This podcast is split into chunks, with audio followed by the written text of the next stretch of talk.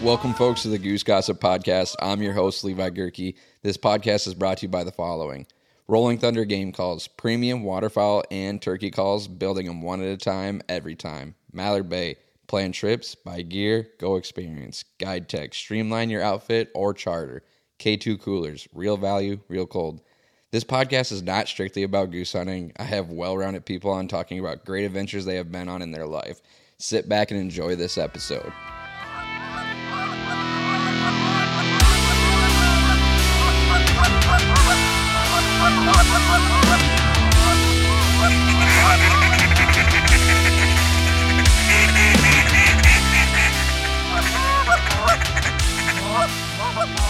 Welcome back, folks, to another episode of the Goose Gossip Podcast, and we got a special guest.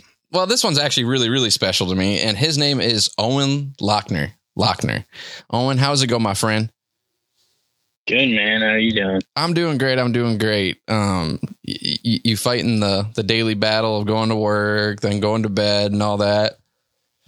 Yeah, man. It's still a grind, even in the off season. You have to. The off season is always the that, that's where true character comes in for a for a I guess a waterfowl or even just a hunting filmmaker, because I mean you you have to you have to you have to embrace the off season as much as you embrace the the season.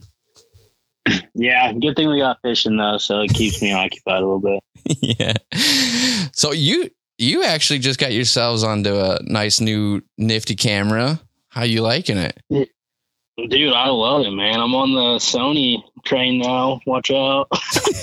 I'm, yeah, but, uh, you got the S-log now. Yeah, man. Uh, I had that Nikon for my photos and stuff, that Z six, and then I just got that F X three, so been playing around with it and I love it, and I'm excited for what to come this upcoming season. What's uh what, what's like one of the, the greatest things that, like, you picked up that camera and obviously you ran with your other camera from probably start to to before the F X three. So I mean, what what have you noticed is a big change for you? Big change. Um I mean, first of all, when I picked up that Sony, I was like, "What the hell is this thing, dude?" It was like an it was like an alien to me, yeah, with all the different settings and button layouts and stuff like that. So that was a big change for me. But the big thing I love now is just shooting an S-log for video and stuff. It's it's a lot more crisp, isn't it? Yeah, it's so nice, and it gives you the ability to just do so much other stuff with it, and you can just get so creative with it. I bet. I bet you're going to come out with some serious fire, because you've got this, like, this color palette that most people don't like.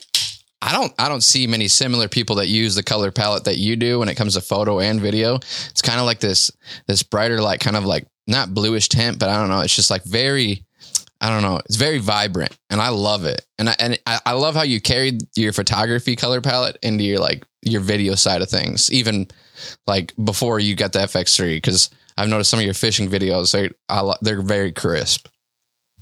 Thanks, man. To be honest, I didn't even know I was doing that, so thanks for calling. You're like, yeah, dude, I, I know. I, I I put a science behind it, and I always did it like this. No. Yeah, I'm a professional, man. I I knew that the whole time. I will say, like, when when me and Trip, when we came up to Colorado, and that was the first time me and you actually got to, like, side by side, like, film and, like, just be running cameras next to each other, and you, you weren't lying. I think before we got into the pit, you're like, man, have you ever filmed in a pit before? And I was like, no, man, I haven't. And I was, you were like, hey, it's, it's difficult. And I was like, you know what, Owen, I'm going to prove you wrong. And then the first few flocks came in, and I'm like, okay, this man ain't lying. And you were moving around in that blind, calling, videoing and photoing. And I'm like, yeah, this, this guy's a seasoned pro in this dang pit. Dude, you can get dizzy in there, man. You like, can. You're sp- you're spinning around in there like a top, man. When birds are working and they're hitting the corners, and I'm just like, you got multiple flocks coming over the top, and you just don't know which one's gonna really hit it and come in. You're just like on your toes the whole time, it, and that's the exciting part about hunting out of pits. But filming out of them, Oh gosh. Well, and the lids, I mean, oh yeah, you got to deal with the lids too. The lids always, because and and it don't matter the wind, because the decoys are just set up to make them land almost in a in a general location, which is on top of you, which now that can be coming behind you, to the side of you, whatever, but I don't know. And you got to have that lid halfway closed, or at least quarter of the way closed, you know, something. I don't know. Yeah. Yeah. They get pressured a lot around here. So especially like towards the end of the season when you boys came out, mm-hmm. those birds had seen it all. But the best part about that is when we're telling you guys like how to slide those lid backs and everything. And I can't remember if it was you or Trip, but it was like on one of the first, uh, very first few blocks.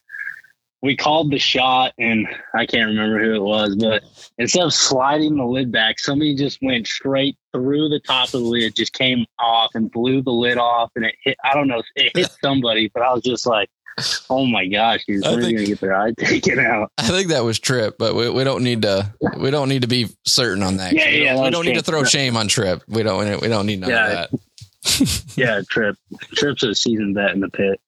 I think that was his first time hunting out of a pit in that scenario in the field. No, I do remember that, because when we were going out there, he was like, dude, I've never hunted out of a pit before in a field. Like he's hunted in a pit in like a rice field or something like that, a flooded rice field. But I don't know. Yeah, it's crazy. You don't know. I, I, there's been so many clients that have almost just knocked themselves out with those lids. It's, you think like when you tell them, like, I just put your hand on there and just slide it back. Like, when the birds are working and you're juiced up and you're about to just hammer on them, you kind of forget. it's, they just you, blow right through them. You got, you and Colton were the biggest hype man I've ever seen in a pit before, because that wasn't the first time I've hunted in a pit. But like I would be looking at the geese working, and I'm looking and watching them, and I'm get I'm getting excited. Like I'm at like level five, level six, you know. And then you guys would look down the line and stop calling and go, "Get the ready, get ready, get ready." And it was like this. Like I could see it in your eyes, like you and Colton. And I was like, they're not kidding. And it just made that moment even more intense.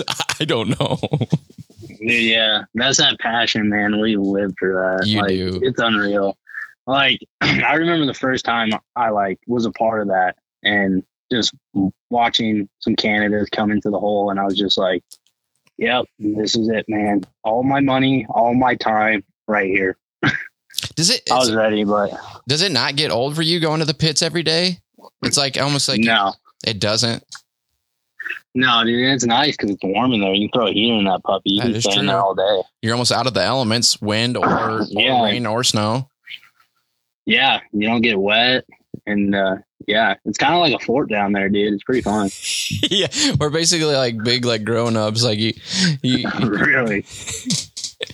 I will yeah, say, I can't, I can't imagine what it's like being a goose and just having like the ground just awake and just barrels fly out. They got to be so scared. They have to be, and I think that pit though was the first time that I ever like seen geese like kind of like fully commit. Like I'm saying, oh yeah. It was the first time, because I've hunted in pits before, but we were shooting out at them and filming Ooh. it, like that, that one big flock that everybody shot at, that one close goose, but that six or seven or eight geese that just, ah, that, that is embedded into my brain. Like I never will get rid of that. Oh yeah. And especially like if, when they land like almost on top of the lid, you're just like, oh boy. yeah, you guys got. You're like, they like it, boys. Get ready. They like it. That's what it was. They like it, boys. Get ready. Oh gosh. Yeah. I mean, that, a lot of cuppings. Get ready. Mm-hmm. Well, Colorado and in such was like always my bucket list to go to. So like that trip when we were going that way, I had so much excitement going that way, because like it was always a dream of mine to like watch geese work while. Technically shoot geese, but I never ended up shooting a goose in Colorado, but it don't matter. But it was always a bucket list of mine. And I think I asked you, excuse me, at one point in time, I was like, does, do you ever, does it ever get old looking at these dang Colorado Rocky Mountains? And I'm pretty sure you said no. Oh yeah, no, dude, we're blessed where we're at. I mean, like I'll sit there and I'll tell clients, I was like, man, dude, we're so blessed to be out here right now. Like this, like you don't get to see this anywhere else. Like, and just the amount of action we get, it's it's unreal. Like that's why I, I think that's why it just never gets old. I mean, I know some guys like they hunt and uh, different flyways, different locations, and they're like, yeah, it's just kind of, we shoot the same things, you know, it's, we hunt out of the same blind, and, you know, setup's the same. But around here, dude, you, there's so much endless opportunity, what you can do, what you can shoot. We get pretty much every species of duck, and then now we're getting a snow goose population rolling in yeah. as the flyways are shifting, so it's like it gets rowdy. Like, you don't know what's going to happen when you hop in that pit. Mm. Mm-mm-mm. So, did you grow up in Colorado then? Yeah, born and raised. Wow, that's crazy. Yeah, I'm one of those Colorado natives, what they call it. Hey, yeah, I'm sure. What what year was it that everybody was flooding to Colorado? Because I know, and I know there was a certain year that it was just fl- people were flooding there. Dude, I don't really know. Like, really? To be honest, like, to like, I look out in my backyard when there used to be no types of buildings, and I have a clear view to the Rockies. And now it's just like you got like a shopping center, you got four new neighborhoods, mm.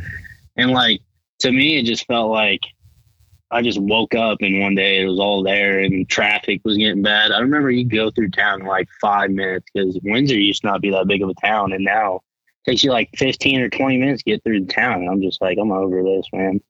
I just don't understand how states like that or even towns like that grow at such a fast rate. You know what I mean? It's like somebody's well, got to be losing infrastructure or sorry, not infrastructure, but money in a different, in a different state, like drastically. Yeah.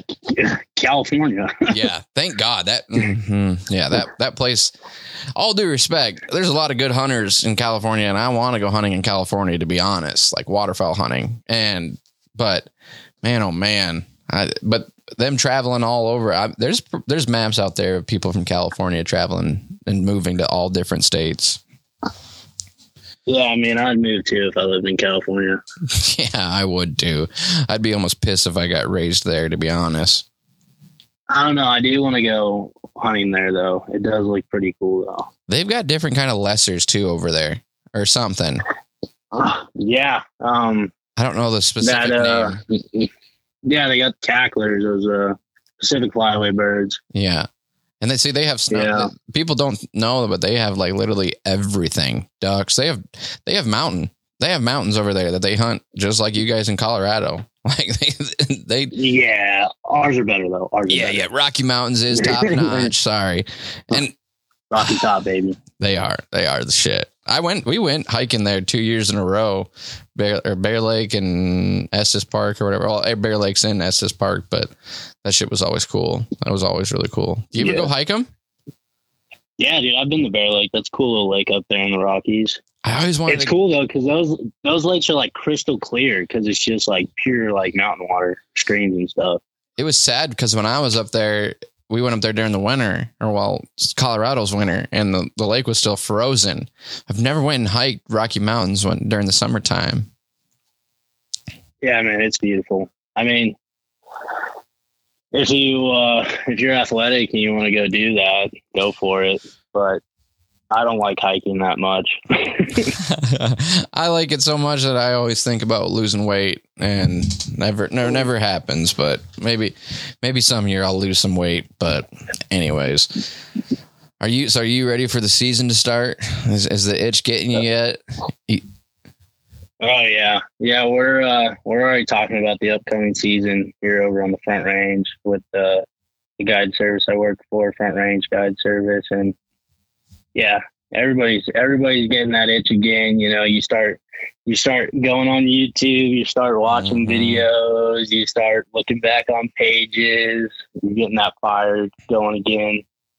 But I'm excited, man. There's a lot of cool stuff that's going to happen this year, I feel like, with kind of just how things have been looking with the migration and the amount of birds that we've been getting. And we're getting a bunch of bookings, and I feel like we're just kind of catching fire, and it's going to be sweet, man. It's going to be a good season. I hope I get to come out with some sweet stuff for you and stuff.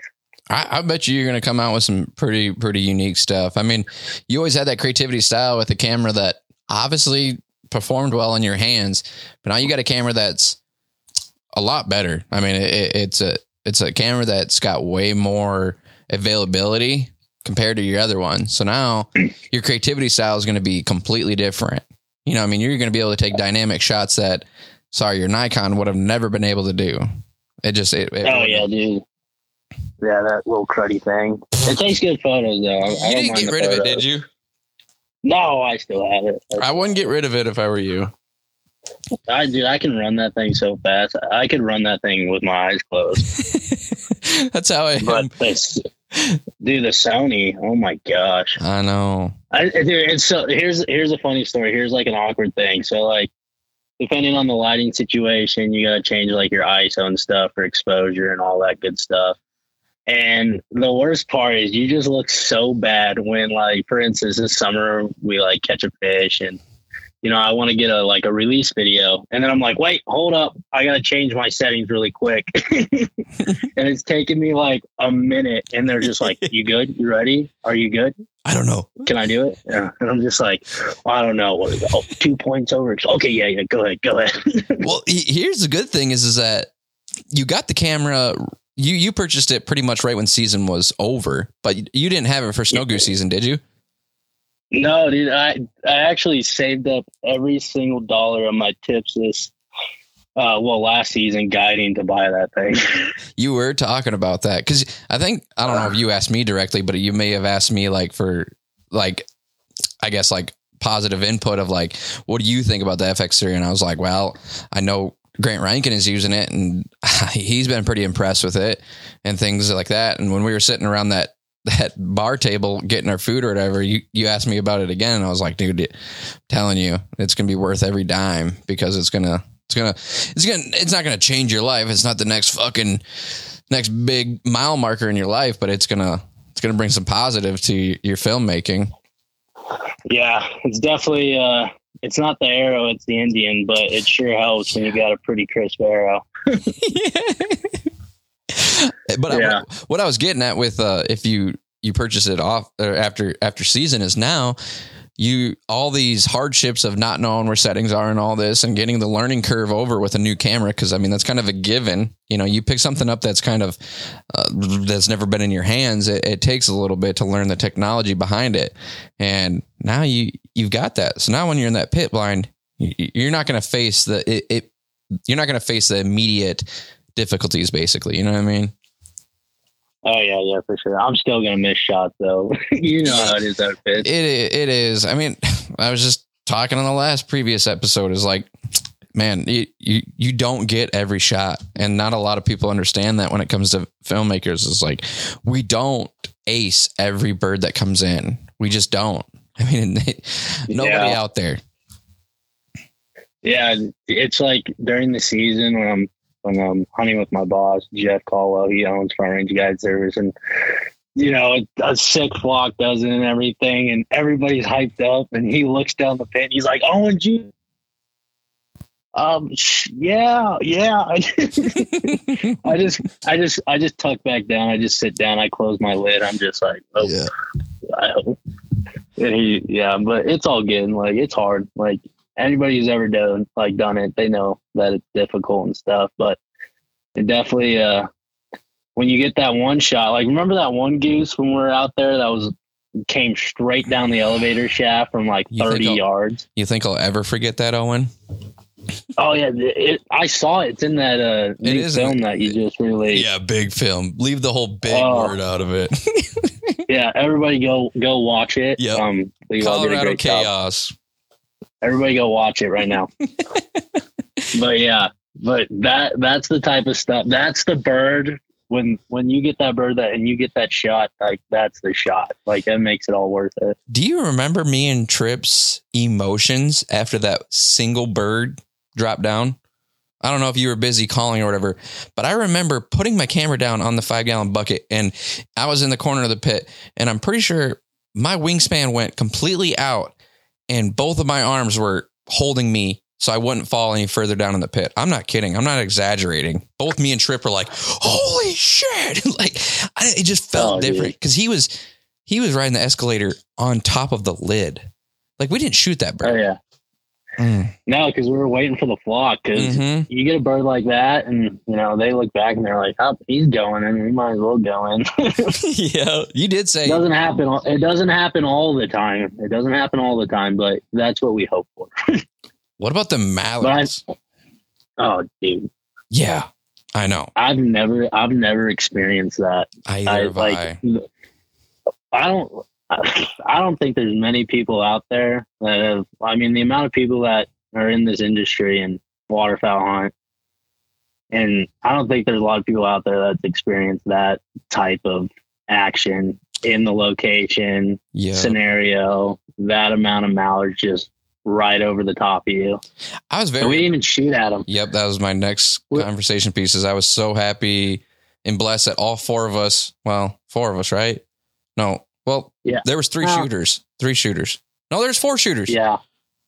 Yeah. Whatever. Anyways, um, I was so pleased that everybody in that pit, let alone if it was four or five people, whatever, nobody was like, Let, let's shoot him. Let's shoot him. Everybody's like, if we shoot, we're going over our limit. Like it's plain and simple. Like even one shot of each gun barrel, we're, we're screwed. Yeah. And then another fact is just, I think it was probably like around six hundred, eight hundred mallards. Mm-hmm. But with four shooters, it was already a great day. There's really no reason to shoot into a flock like that. You just educate those birds, man. Because, you know, those, you throw up a wall of steel. Uh, yeah, you kill a bunch, but, like, how many do you wound? And yep. it's just, like, at that point, dude, just the beauty of it, you just sit back and you just enjoy the show and you just soak it all in because probably you're never going to see that again. And if you do, you're one lucky guy. And then on top of it too, we got to see them just naturally land. Not, I don't think it was more than fifty yards outside of the pit.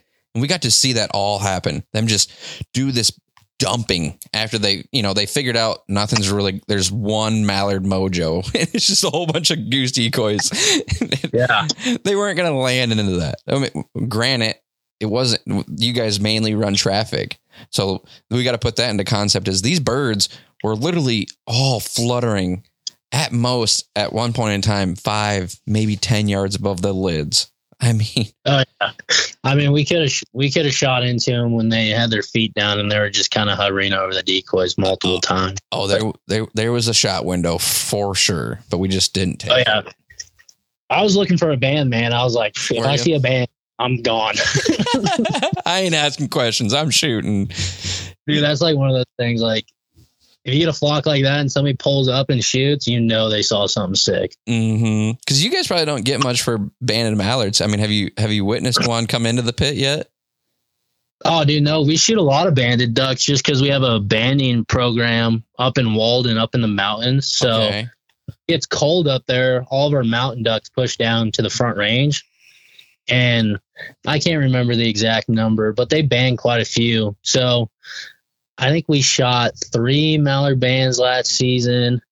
And, uh, and that's pretty good just for the amount of just ducks we have in the area. We're not like a big duck state, but we do get our ducks here and there. They just pass through, but it's cool though, just to see one.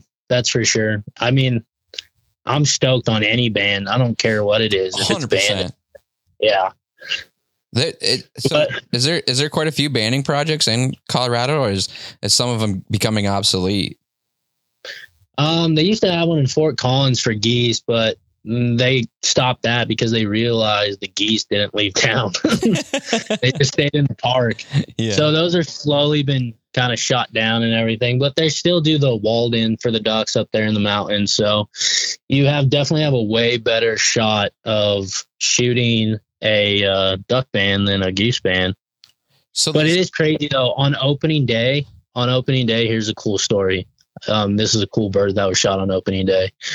We were scouting. Me and Colton were, well, Colton was scouting and we're going to hunt this field that, I mean, early season, you know, birds aren't really there. You're kind of hunting the local birds and there's quite a few birds in this field and we're like, oh, perfect. Like they're feeding in our field opening day. We got it set up. We're going to go in there and we're going to beat their ass.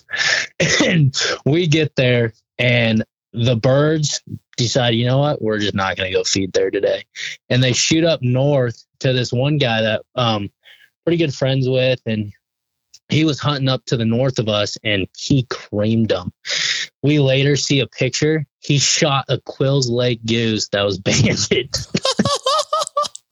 And, dude, that's like a unicorn on the front range. Like, really? And Col- Colton told me, he goes, dude, if I would have shot that thing, I would have cried. And I was like, I would have cried with you.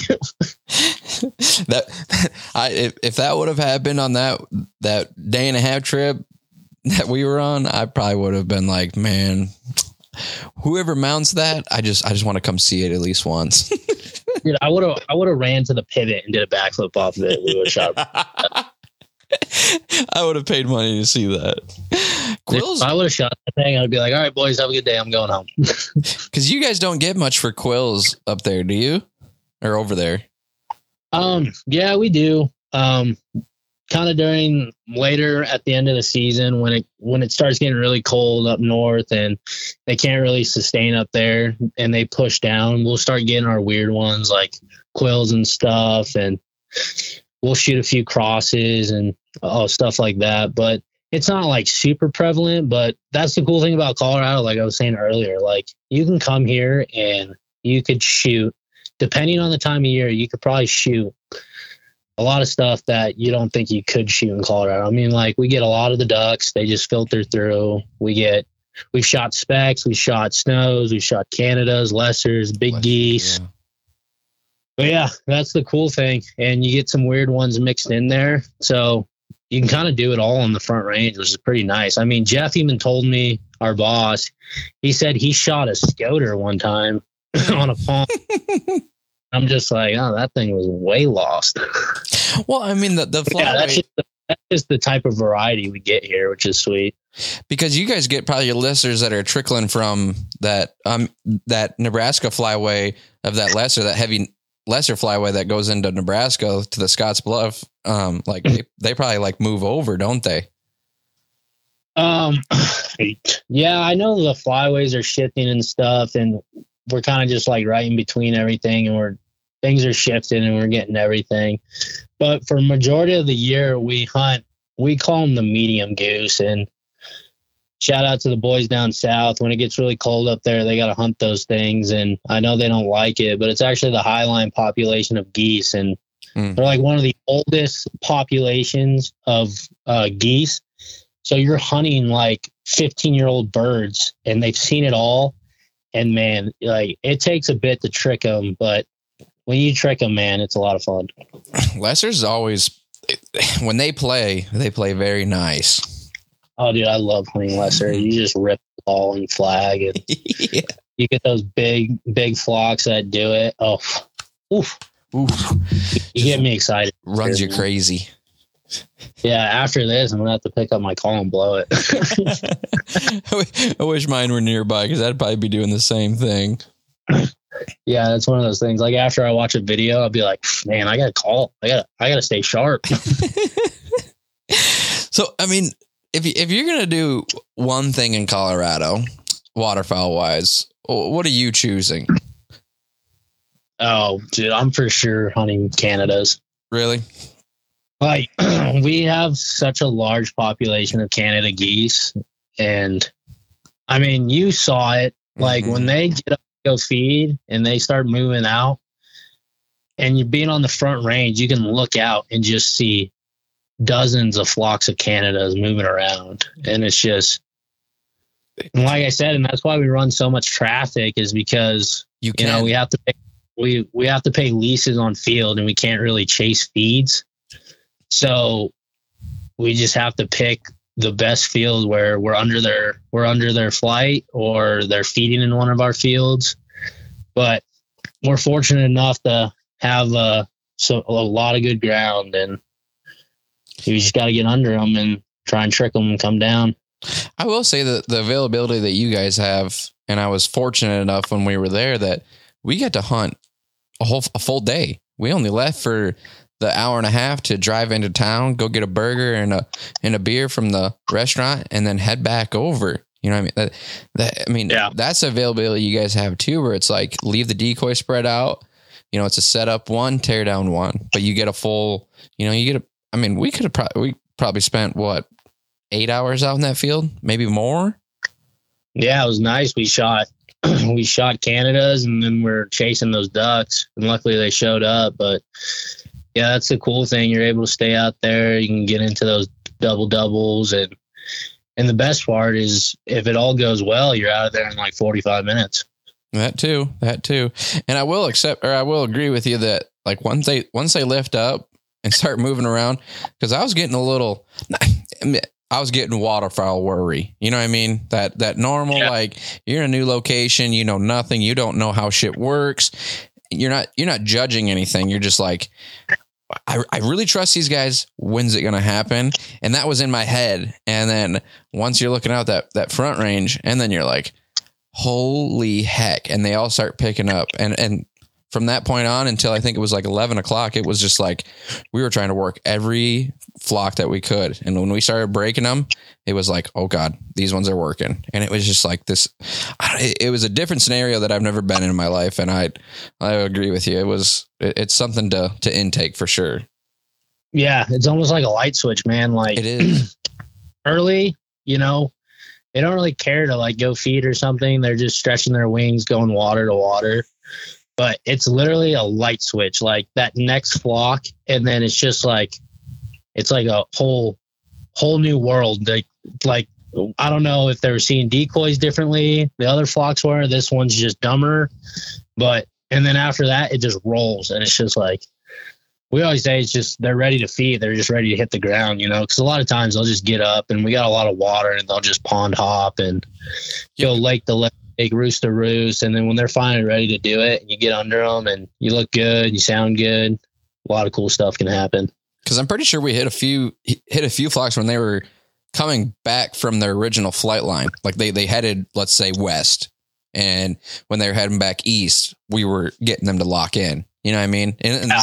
That was a weird concept for me because normal, normal gooseology is they come off water and they go to a field and that's all you've got. You know what I mean? And it was a different concept for me to see that happen, you know? Yeah. You'll get a few flocks that hop around during the day. I mean, not all of them are going to stay in that field all day. Like all right. You'll get some trickle around, and yeah, it's just, it's a totally different game, man. Like if anybody's never tried it, I highly recommend coming to the front range and goose hunting or duck hunting, because it's just it's just one of those things like where you guys are at right now down in the south. You're hunting in the timber. Mm-hmm. It's just it's just totally different. Tactics are different, and calling styles are different, and that's just the cool thing about waterfowl hunting is you can go anywhere in the country, and no no style or no tactic is better than the other. It's just, you know, what the bird's like in that certain area, certain flyway, and you know, you just got to do what you got to do to get it done.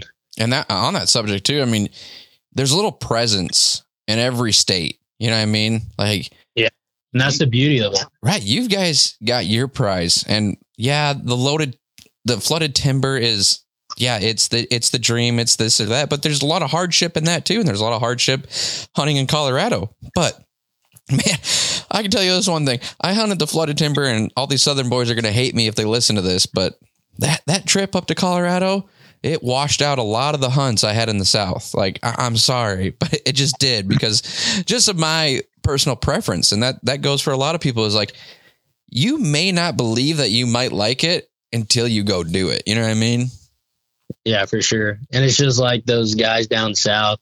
The best part is whenever we're hunting with somebody who grew up in the South and hunted the timber and stuff, and They're they're mallard fanatics. They, they love are. their and and I'm just like, if I see a wood duck up here, that thing's going down.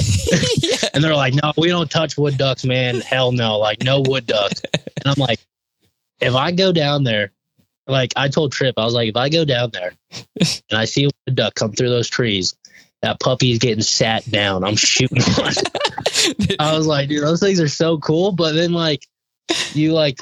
I guess like you come over, I mean, I'm just trying to think of like an example of like people who's never really like shot widgeon or something. And we get a bunch of widgeon, and there's like, you know, like they're super cool birds and super grateful to have them and shoot them. Mm-hmm. But other people go bonanzas when they shoot it. They're like, oh my gosh, this is crazy. And you're just like, you know, you're like, we're used to it. And that's just one of the things about traveling around and seeing different places, but everybody's got their gem. I will say, if you shoot a wood duck in the South and the and the flooded timber, it's going on your on your limit, not the group's limit. No, I'm putting it, I'm putting it right on Trip's toe. I'm like, here you go, Trip. Told you. Yep, here you go, bud. They do. They they whiz by and they they move they move so quick and so close in the woods. It's crazy. But anyway, everybody's like getting ready, and then, you know, you just hear a little whistle going through the trees. Bam! They do. They come out of nowhere, and you can you can hear them from nowhere, or you can hear them from a long ways away too. Mm. Yeah, I hope Trip listens to this. Trip, if I if I go down there, I'm shooting a wood duck. Sorry, not you, sorry. If you come down here, I better know the date so that way I can be with be on Trip's group and be filming, because I'd love to film you shooting your shooting a wood duck in the woods. And me, and Tri- me and Trip are going to take a picture together, and I'm just going to hold the one wood duck and I'm blasting it on social media. You know, you got to tell him to hold it. Oh, even better. Even better. Levi. I'm going to get him. No, we're going to hold one leg each. That would blow up. That would, that might that might break the system. I hope that sucker's banded too. Dude, you know me, probably probably banded wood ducks pass in through the woods. Probably, maybe not hundreds, but probably a good amount.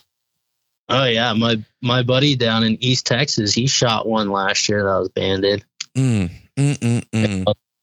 You, but they they also I they I guess they don't get a bunch of mallards. He was telling me, he was like, yeah, we just haven't seen any big ducks or nothing, and we just got wood ducks and stuff and gadwalls. And I was like, that's good, man. I was like, I'd I'd shoot the crap out of wood ducks and gadwalls. It looks like you guys had a blast in Texas when you guys went during your because your guys' season ended and you guys ran down to Texas right when Texas was ending, and it still seemed like you guys burned them up. Oh, dude, I love going down there. Going down the Final Descent, dude, those those boys are so nice to us, and they're so cool. And just, and once again, it's just that different style of hunting. Like, yep. You just, like, you sit back, and those boys, like, they got that stuff dialed, you know? And they know what's up, and, dude, they kill the crap out of them, and it's just so fun to watch and just be a part of it. It's insane, like the just the sheer number of lessers that they can tra- like traffic and get on, and you get those big volleys, and it's insane. It's just a show of like none other. You need to go with Final Descent and shoot some cranes with them. I don't know if you've ever. Dude, I, I did shoot cranes with them. Did you? Two years ago. How'd you like it? Oh my gosh, those things are like pterodactyls. They are, and don't they get louder by every yeah. foot that they fly at you? It's insane. And here's like, those things are so big. Mm-hmm. I, I was with, I was with Gunnar Pickett, and he was next to us, and they're so big. I'm like, are we going to shoot these? Yep. And he goes, no, yep. They're still far out. And I'm like, God, dude, they look like they're right here.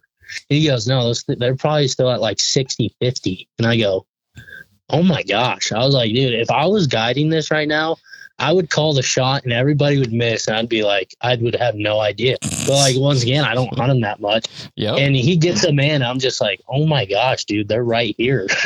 and, and at twenty yards, they feel like they're at four. Oh yeah. It's ridiculous. Like, I don't know. I don't know how people miss them. I mean, I don't either. I think just adrenaline and stuff, but I remember shooting at a few of those things, and like, you look down your barrel and all you see is like gray. And I'm just like, and you, and then you square them up and you square them up and they don't even flinch and they fly away. And you're like, what the hell, dude? The eyes on those things are immaculate though. Like they, they could see a hairline if they could through the, through the brush if they needed to. Oh yeah, dude. Gunnar was like, all you got to do is not move. And I was like, and I was trying to film too a little bit, dude. And I was scared because I didn't want to like ruin his hunt or nothing. Mm-hmm. But yeah, I didn't get a bunch of good footage just because I didn't want to ruin Gunnar's hunt. And I was just like, but man, it was crazy. It's never, it was always, so much. It's not always about the footage. Yeah. It's never, it's cool though to look back on it, but I would, dude, we get, we get cranes that move through for like literally a week, but I wish those things would stay here. It'd be so fun to hunt them during the season. I battled that all the time when I lived in South Dakota because they, they, they just would, they'd migrate through so fast. They'd be, they they are almost worse than snow geese because we we had a season for them in South Dakota, but we just, you never could hunt them. I mean, they'd drop in, leave, drop in and leave. And the next thing you know, you don't even see another sandhill crane. But dude, I like, I saw a video about, um, he was a guy who guided down in uh, Texas, and he was talking about when those things migrate, they like fall asleep. Really? Yeah. I don't know. Like I saw this video, and I know somebody out there knows if that's correct or not, but I literally watched the video and he goes, they lock their wings. They get into, um, well, I don't know, like, I don't know the exact, but it's like the thermal climb, and they lock, they lock their wings and they fall asleep, and then they just like wake up in Texas. Oh my God. Or like wherever they're going to, like they'll make a few stops, but well, the wings- I thought that was wild. I don't know if that was true. I should look that up, but I literally watched the video and they literally fall asleep when they migrate. Well, I'm believing you. So don't believe me, dude. I don't even hunt these things. We just sound like complete morons on here. No. Yeah, somebody's listening to that and they're like, God, these guys don't know anything. Hey, but yeah, have you seen I the do, fucking wingspan cool. on them though? I mean, the fucking wingspan on them is like, gosh dang, like seven feet, six feet. I mean, it's like a dang bald eagle flying in the air. Dude, I know. Screw their dude. The wing, the wingspans. I'm not scared of. It's those damn beaks those things got on them. Did you? Yeah, I never. I, and, and their claws, their bro. Claws, their feet. Yeah. Gosh. Like I used. So we were we were cleaning the and we were cleaning the sandhill crane. Or oh my gosh, let me step back here for a second. We were cleaning the sandhill cranes, and we ran out. There wasn't enough knives for everybody. I was taking the beak, and the neck and the beak was so long that I could poke a puncture through its breast skin so that I could peel it back. That's how sharp the beak was. Yeah, insane, dude. I feel bad for the dogs. I gotta go get those things. But dude, those dogs that hunt those during the season, ooh, they're killers. And I always thought those rec specs were always like, oh, my dog, just to make the dog look cool. No, that that's a safety mechanism so that dog don't yeah. die. Yeah. Dude, those things are wild, man. Those things are so cool. I'm jealous those guys down there get to hunt them all the time because it just t- looks like... And they taste like a dang ribeye steak. Like one hundred percent. Oh, it's not even an so analogy. Good. It's not even an analogy. Like it literally, you could cook it like a ribeye steak. It's so tender. And it don't taste gamey either.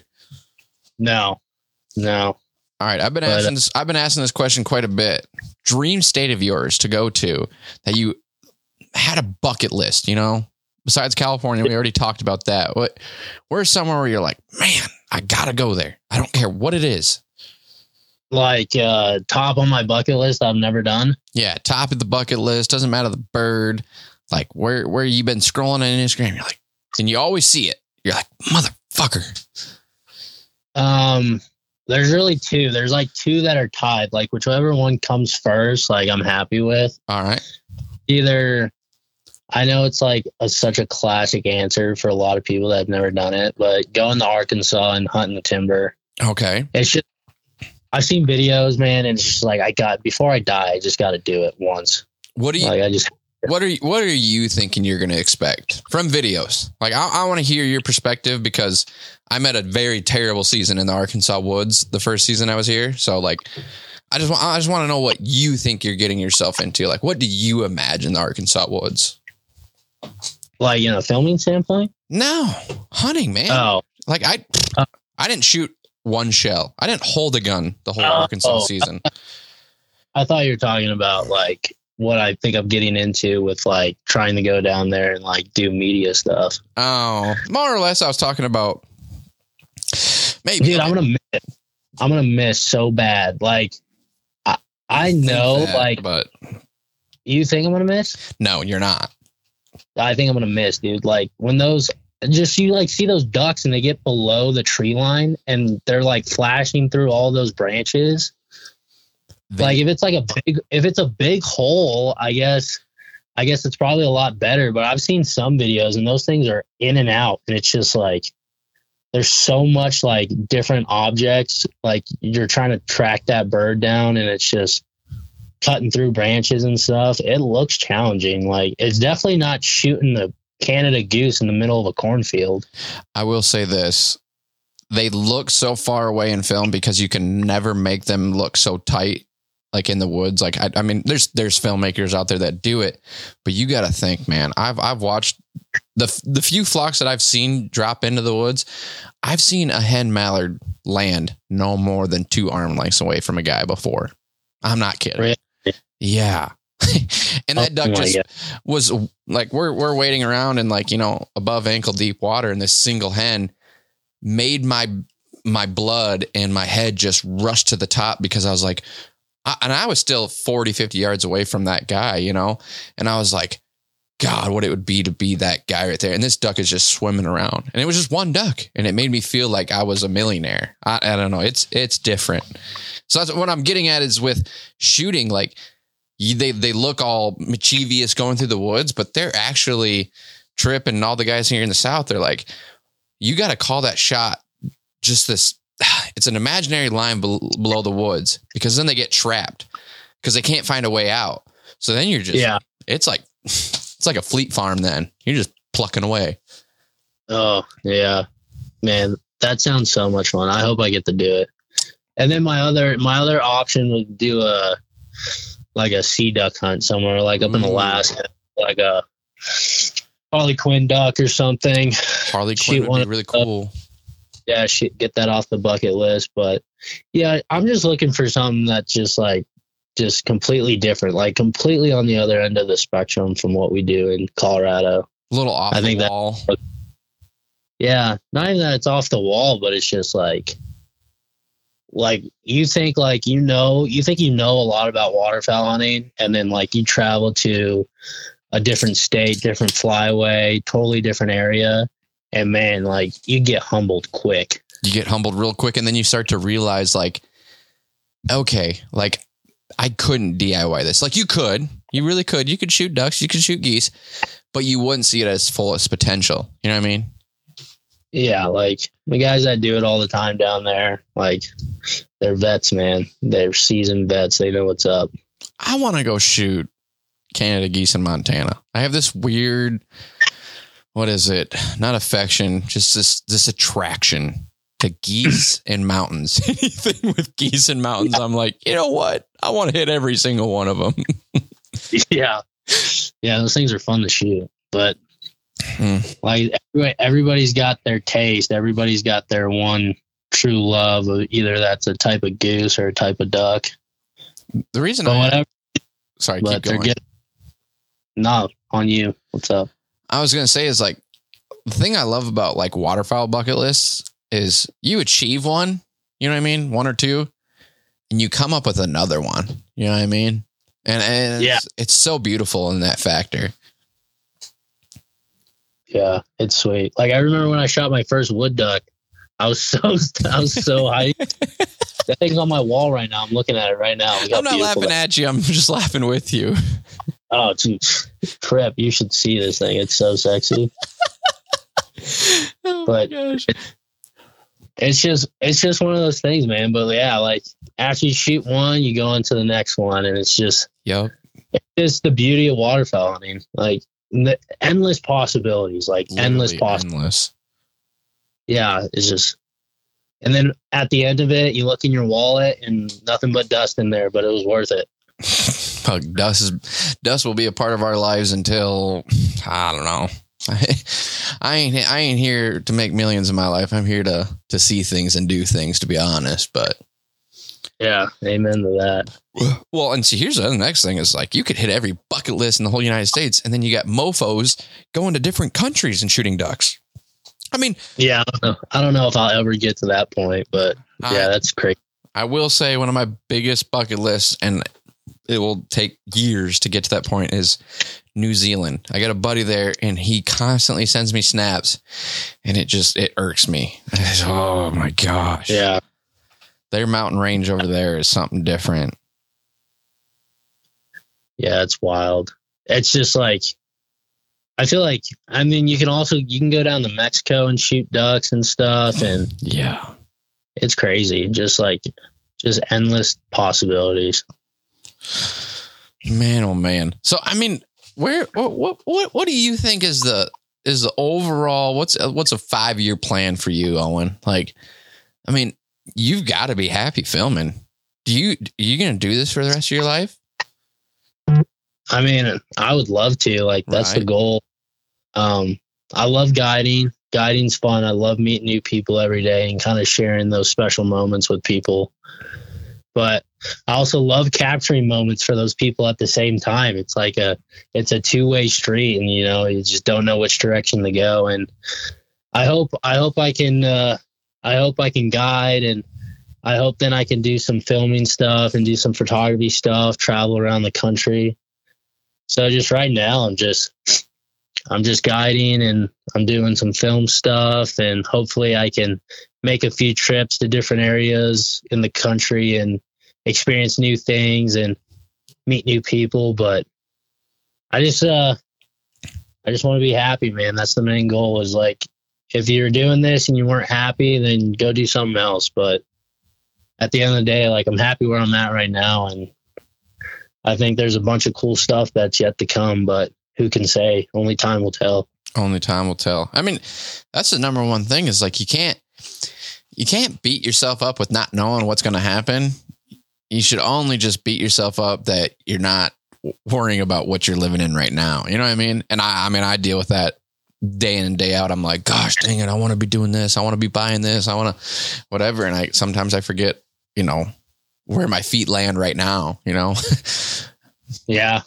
Yeah. one hundred percent. You just got to take it in the moment and be present. That's the best thing you can do. I, I will say, I mean, a lot of people lack of that, you know what I mean? And I, and I don't see that from you at all, because I mean, you live in the mindset of like a living moment. And, you, and, and when you say the words, I want to be able to capture that moment, which you just said, like, not even thirty seconds ago, a lot of people need to have that mindset. Like, if you, if you've got a camera in your hand, it doesn't need to be for social media. It needs to be for, like, you, you need to be able to save that moment for the next person. You know what I mean?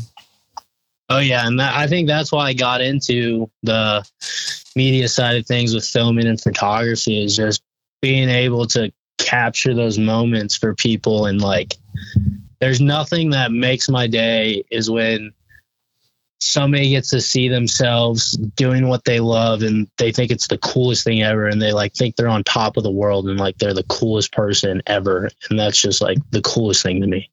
You know who you're speaking of when you speak of that right now? What? Me. When you took those photos of me when we were up at the Front Range. I ain't kidding you. Dude, yeah.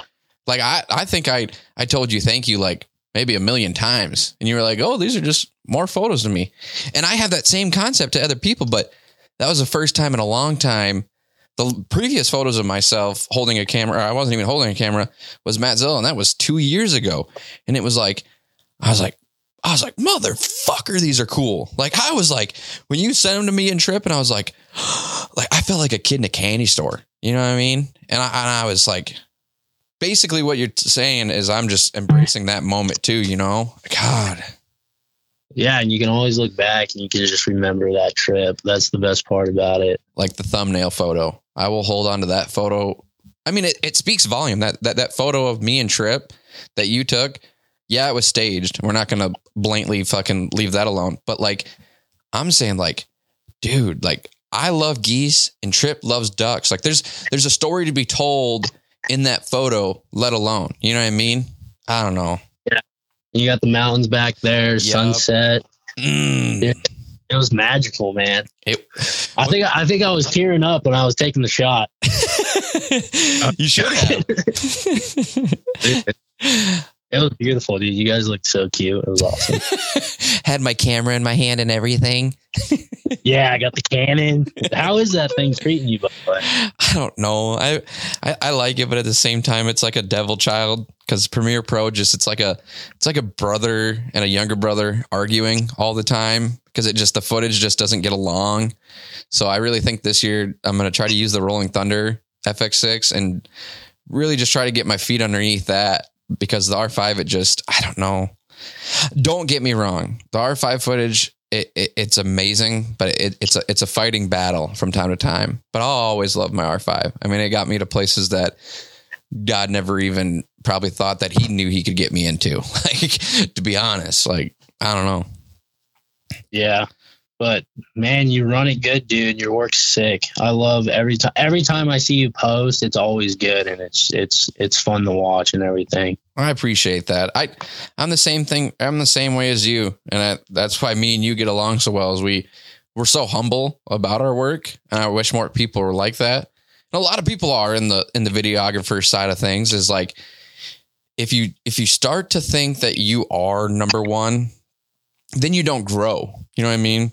So it's always good. Yeah, you, you stop, you stop learning and stuff, and mm-hmm. you, you just fade away eventually. But that's the cool thing about the industry is we're in, it's almost like a brotherhood. Like, there's so many guys out there that you can reach out to if you need help. And it's just such a cool community, and it just, it makes it all worth it. That much more is just knowing that you have all these people from all different parts of the country, even even parts of the world, and you all come together and you just have this like same common like passion. And that's the cool part about it. I love the passion too behind it, of like, when you're feeling down on yourself, you can almost like reach out to people and like, not drama, but like, just like, what am I, like, you can almost reach out to people like, what am I doing wrong or whatever. And, the, and you find the right friends or the right colleagues in the, in the industry, and they'll tell you how it is, rather than just telling you like, oh, dude, your shit's good. You know, like, if you want actual like critiqueness, you can be like, send somebody a video and they're like, I don't know, man, this is how I do it. And it, and it, it kind of pisses you off. Like when they take, when they take something like a prize away from you, and then you start to look at it a different way. And that's what I love about the, the colleagues and the friends in the industry, is that like, they almost bring you back to your humbleness. You know what I mean? I don't know. Yeah, it's like the other day I reached out to uh, Zach Rutledge, and I was like, dude, I suck. Like, how do you do this? And I was like, I watch, I like watch your stuff. And I was like, I just can't get it, man. Like, I've tried on my own. I've watched so many videos. I was like, can you help a brother out? And like, he was so cool about it. He told me. And then I was like, and then now I know. And now if anybody else asks me, now I know. And it's just like, everybody's helping each other out. Everybody's cool. No one thinks they're better than the next person, because, I mean, photography and filmmaking, all that, it's like subjective, and you either like it or you don't, but no one's really better than the next person, because everybody has their own style. It doesn't matter. Nobody's going to be number one. Doesn't matter if you're a guide or a, or a, a media person. we're, we're all in the same effing world. Like, why, why bash heads? You know what I mean? And that's like, your story with Zach Rutledge. I've had that story with another person and myself, where it's like, I reach out to somebody, and it's like, now that I know those things, when somebody comes forward to me, like, I can give them that information, or I'll send them to somebody that I know knows the information. You know what I mean? Yeah. one hundred percent. Mm, man, I love this fucking world. Some, some most, most days, you know what I mean? Some days I'm like, what, what, what am I doing? No, I'm just kidding. But yeah. Dude, that's, dude, you know, it'd be a, like, you know, it'd be a idea if the top, the top film and photography people in our industry, like, Got if together. we all came together, like, not, obviously I wouldn't be in that room, but I'm just saying it would be a cool project to look at if they nailed down like one hunt or like one trip. And like, you know how like you're talking artists, about my dream right now. I was like, you know how artists like collab on songs where there's like six different artists and they pick like yep. a famous song and they cover it. I was like, if you got all the top like professional film and photography guys and they were all on the same hunt, like, could you imagine the project that would come out of that? Yeah. Like getting like six videographers and all six of them are turning off and on who's shooting and this and that, shooting guns and shooting film. And, and, and there's six big cameras of their own and this and that, and everybody's footage just comes together, and there's like maybe two editors out of the six. Like, could you imagine like the creativity uh, levels of that? Yeah. Cause everybody has like different ideas of shots and angles and stuff like that. And everybody's got their own style and flavor mm. to it. And it would, it'd be the most delicious thing to watch. Well, I say, I say we we don't think about this, but we we we put this into process. Can think about this. Like, I'm not gonna. Well, okay, I'm gonna throw names out there, but like you, Zach Rutledge, Zach Bozes. You know, we got all these these young guys that we started making footage and creating ourselves like not, I don't want to put ourselves on a pedestal by any means, cause that's not what I'm trying to do. But I'm saying like us young guns that have the same kind of like mindset and like go out hunting together and bring our cameras. But it's like, how the fuck could you ever do that? Cause we all have our own timelines. Yeah. Gosh. Yeah. Like another, another big name in Colorado and around here is Brandon Friend. And like, you yes. get him on just like, and the cool thing is like, it would be so much fun regardless. We couldn't even click record and it would be fun regardless. Regardless. Because all you'd be doing is talking about cameras and then the ducks and geese would work in and you'd be like, oh, hey guys, hold on, hold on. Yeah. Yeah, it'd be sweet. But yeah, I think it'd be so cool to uh, to be able to do that. Well, Mister Owen. I just, I just love meeting people, man, and bouncing ideas and learning different stuff because no one's better than the next person. And we all have we all have our own skills and strengths, but we also have our own weaknesses. So that's the, that's the beauty behind it. I just gotta we I said I was gonna say it on here, and uh I'm gonna have to give my sincere apologies again for when we first met at Squad Fest and I was a, a very drunk idiot. You want to explain to the viewers how I walked up? Oh yeah. Oh. It was Squad Fest and we were sitting at the Front Range booth and uh, all of a sudden here comes this kid and it's not even like, it's not even like a, hey, how's it going guys? How's your day going? He just bumped right in there. What's going on boys? And he's just like, I don't know if you guys know me or if you've heard of me. I'm pretty drunk right now, but I do this podcast thing and I'm a, I'm a photographer and I do film and I would love to have you guys on and do like a, a video or a podcast. And, and I mean, like, obviously you were drunk, so you were stumbling over your words and not thinking up straight. And we're looking at each other behind the, behind the booth. And we're just like, dude, who is this guy?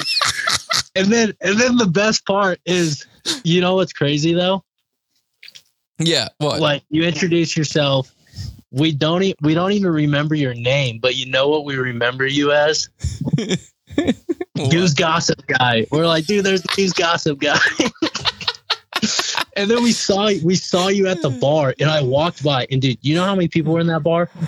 Uh, probably a ton. Dude, dude, there's at least probably at least five hundred people in that bar. And, and walking by, we're going to go get a drink. I see out of the corner of my eye that same motherfucker was at the booth. And I tap, I tap Colton. I go, dude, Goose Gossip, bro. We gotta go say hi. That's why I always tell people. Keep going. And dude, the rest is history, man. It was just like we exchanged informations, and then like, and then that's how we met. Trip, Trip came down, made a new connection that way. Mm-hmm. And it's just crazy, man. You know, you'll never know where life takes you or what God has planned for you. But the best part is just saying hello and introducing yourself, and no you matter, never know where. No you. matter if you're drunk or not. Yeah, man. This is, this is just a beauty. I always always tell people networking is a it's a scary thing at first, but if you don't do it, you don't get to see the things that you dream of. You know what I mean? You just don't. Oh yeah, like you know, you'll never. You might have never been able to come to Colorado and no. go on that hunt and everything. It's easy for you to say that, but it's like so it, it made such an impact in my life because you guys made it so easy for us to come there.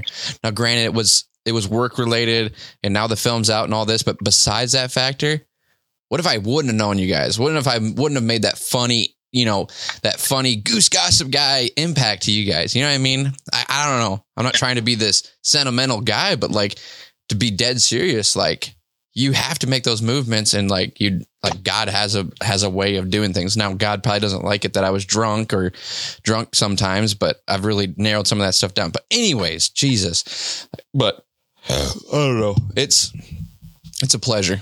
And it was a pleasure coming and hunting with you guys. And And I, my friendship will always be towards you and Colton, and especially Colton's father. That guy's a that guy's a hoot.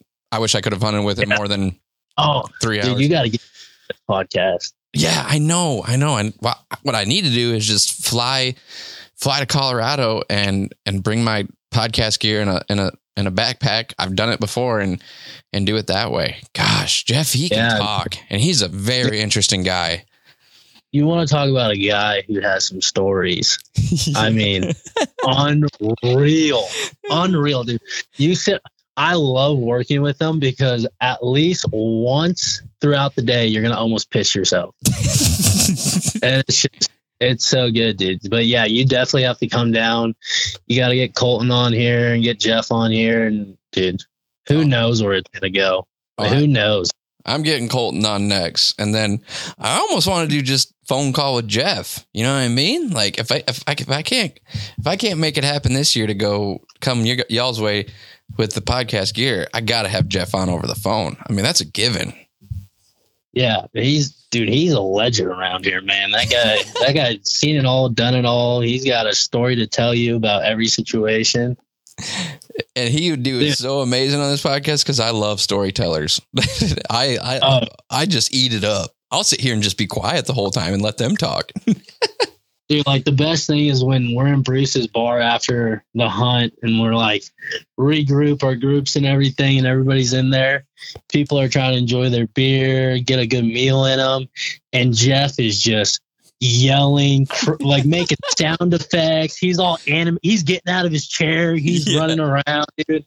And oh, everybody's looking, but I love it. I'm just like, like that type of passion, man. You, you have like, there's no way you can't not like it. Like you can't be like, oh, that guy's so annoying. Like there's no way.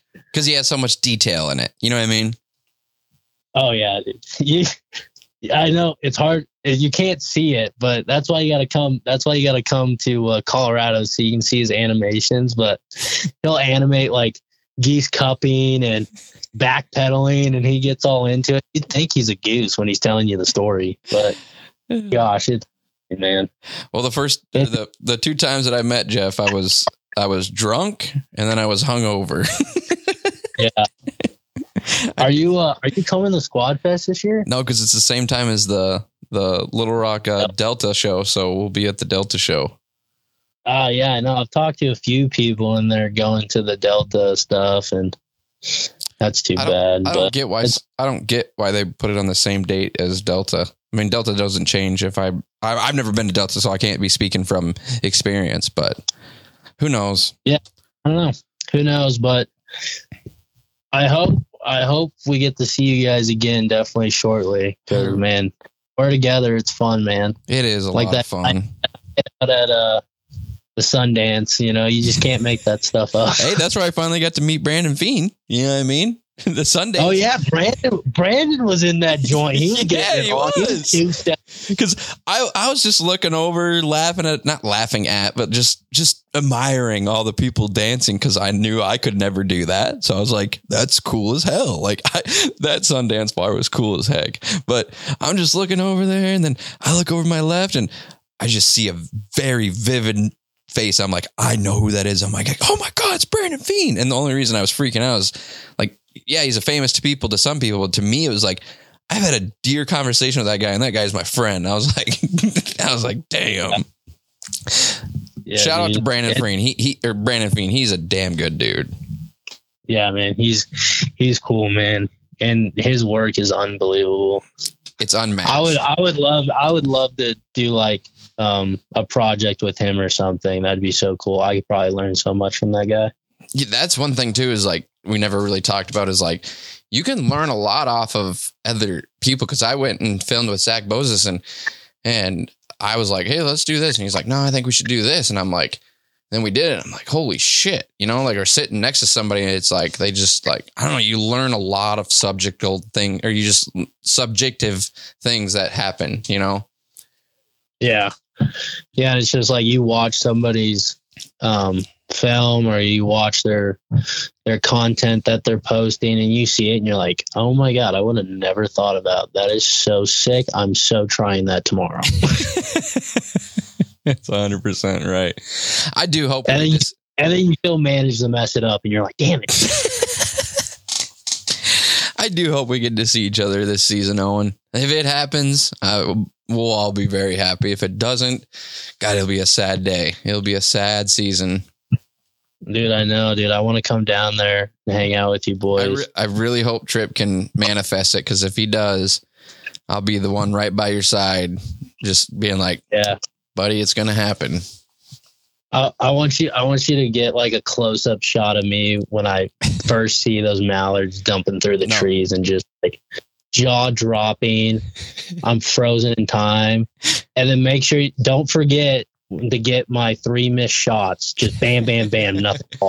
No, you, you, you missed the main part that I love about the woods, and that's the boat ride. Oh, dude. Yeah. Yeah. You're, you, oh. the people mishap that, but public Timberwoods, it's the boat ride that hits you. I don't care who, I, for newcomers, it might be normal to them, but for me, it was like, okay, what, whoa, whoa, whoa what, what happened to, what happened to the boat ride being the cool part? Yeah, where's the brakes on this thing? They do go fucking quick as hell through there. You know, I saw a video of somebody running in a tree. Oh, we, oh, there's plenty out there. Did, has Trip ever told you his horror story? He about died in the woods. Yeah, he did tell yeah, me that. That's right. Mm. That is rowdy stuff, dude. They're pretty. They're, like, they're a little. That's out there. Take, that's taking duck hunting to a whole nother level. Like you're willing to just full throttle, all gas, through the woods in the middle of the dark. That's that's a whole nother level of just like wanting to kill a duck. Trip had on the hunt that, or one of the hunts that I was on with him this season, he had a, not a tree limb, a tree branch, let's say that, a tree branch puncture his gas line on his dang motor. And he said that this tree branch was probably anywhere from a foot or less from his head. And he was going, he said idling, but I'm going to tell the viewers, he definitely wasn't idling after I seen that gas line. no, no. I wonder, I wonder how many lower units those people go through. They have a jack plate on there. So like whenever they hit a log, the whole motor kicks up, and it, it doesn't like, no, it doesn't matter where, where the trim is, because that jack plate just is connected to chain. So whenever they hit a log, it just, but I'm sure lower units do go out a lot, but I was amazed by that too. You'll be just going twenty miles per hour. And then you look back at the driver and you just boom, boom. And it just hits a log, and it's like, what, are we going to die? And they're just, they're just straight faced. Like it just, nothing has ever happened in their life. Wait, I have, I have an important question. All right. They got seatbelts in those things? Not a chance, bud.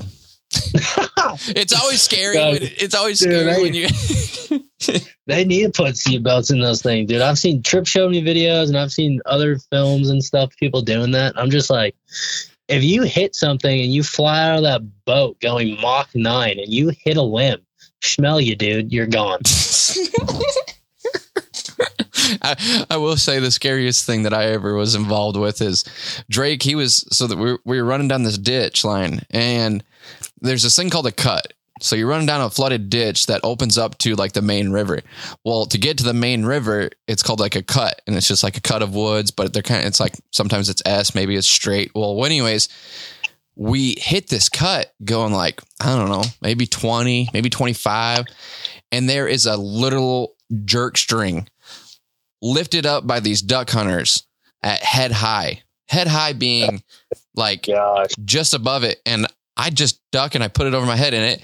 And Drake has to put his like forearm up so that it hits his forearm up and slides over his head and over his cowling, you know? And, and I was just thinking like, oh, that's normal. And Drake was just freaking out. And he's like, dude, we could have like, and his, his wife, her hat came off from that jerk string cord. Yeah. And it, we could have got like decapitated, maybe not like our head cut off, but somebody could have got seriously injured. It's just stupid things like that in the woods that it's scary. Ugh. Yeah. Definitely wake up sore the next morning. God, I hope you get to see it. it. I Dude, really I want to do it so bad. I want to do it so bad. You just got to hold Colorado over Trip's head. No, don't do that. That's rude. No. I'm just kidding. Ooh. Dude, but I'm gonna. I will. I mark my words. I will be down there eventually. I don't know when, but I will eventually be down there. I think the amount of time that we've talked about it, I think it's going to happen this year. I, I, I'm. I'm. I'm. What is it? I'm cheering for you. No, I'm rooting for you. There we go. I'm rooting for you. Okay. Yep. My um, fingers crossed, man. Mister Owen, that F X three is going to be a pleasure to you, and you're going to do some amazing things with it. And I really appreciate you hopping on. Okay, buddy. Yeah, man. Thanks for having me. And we're I'm excited I can talk to you and everything. Yeah, because I'm famous and all that, and I don't really talk to you much, huh? Yeah, man. Goose gossip, man. Goose gossip, man. Well, hey. Goose gossip right there. There he is. Well, hopefully you come down here and we'll do one in person, and I will personally bring the gear if you're making your way from Colorado, okay? Yep. So that way we can do yep. a live podcast right after your first day. Yeah. I'll be I'll be shaking and stuff, and I'll be like, it was the greatest thing ever. I don't know what to I'm say. moving here. I'm, I'm packing my bags. I'm moving down here. I'm not fucking leaving here. Yeah, exactly. Exactly. All right, man. Take it easy, okay? You as well, man. All right. Talk to you later. Yeah.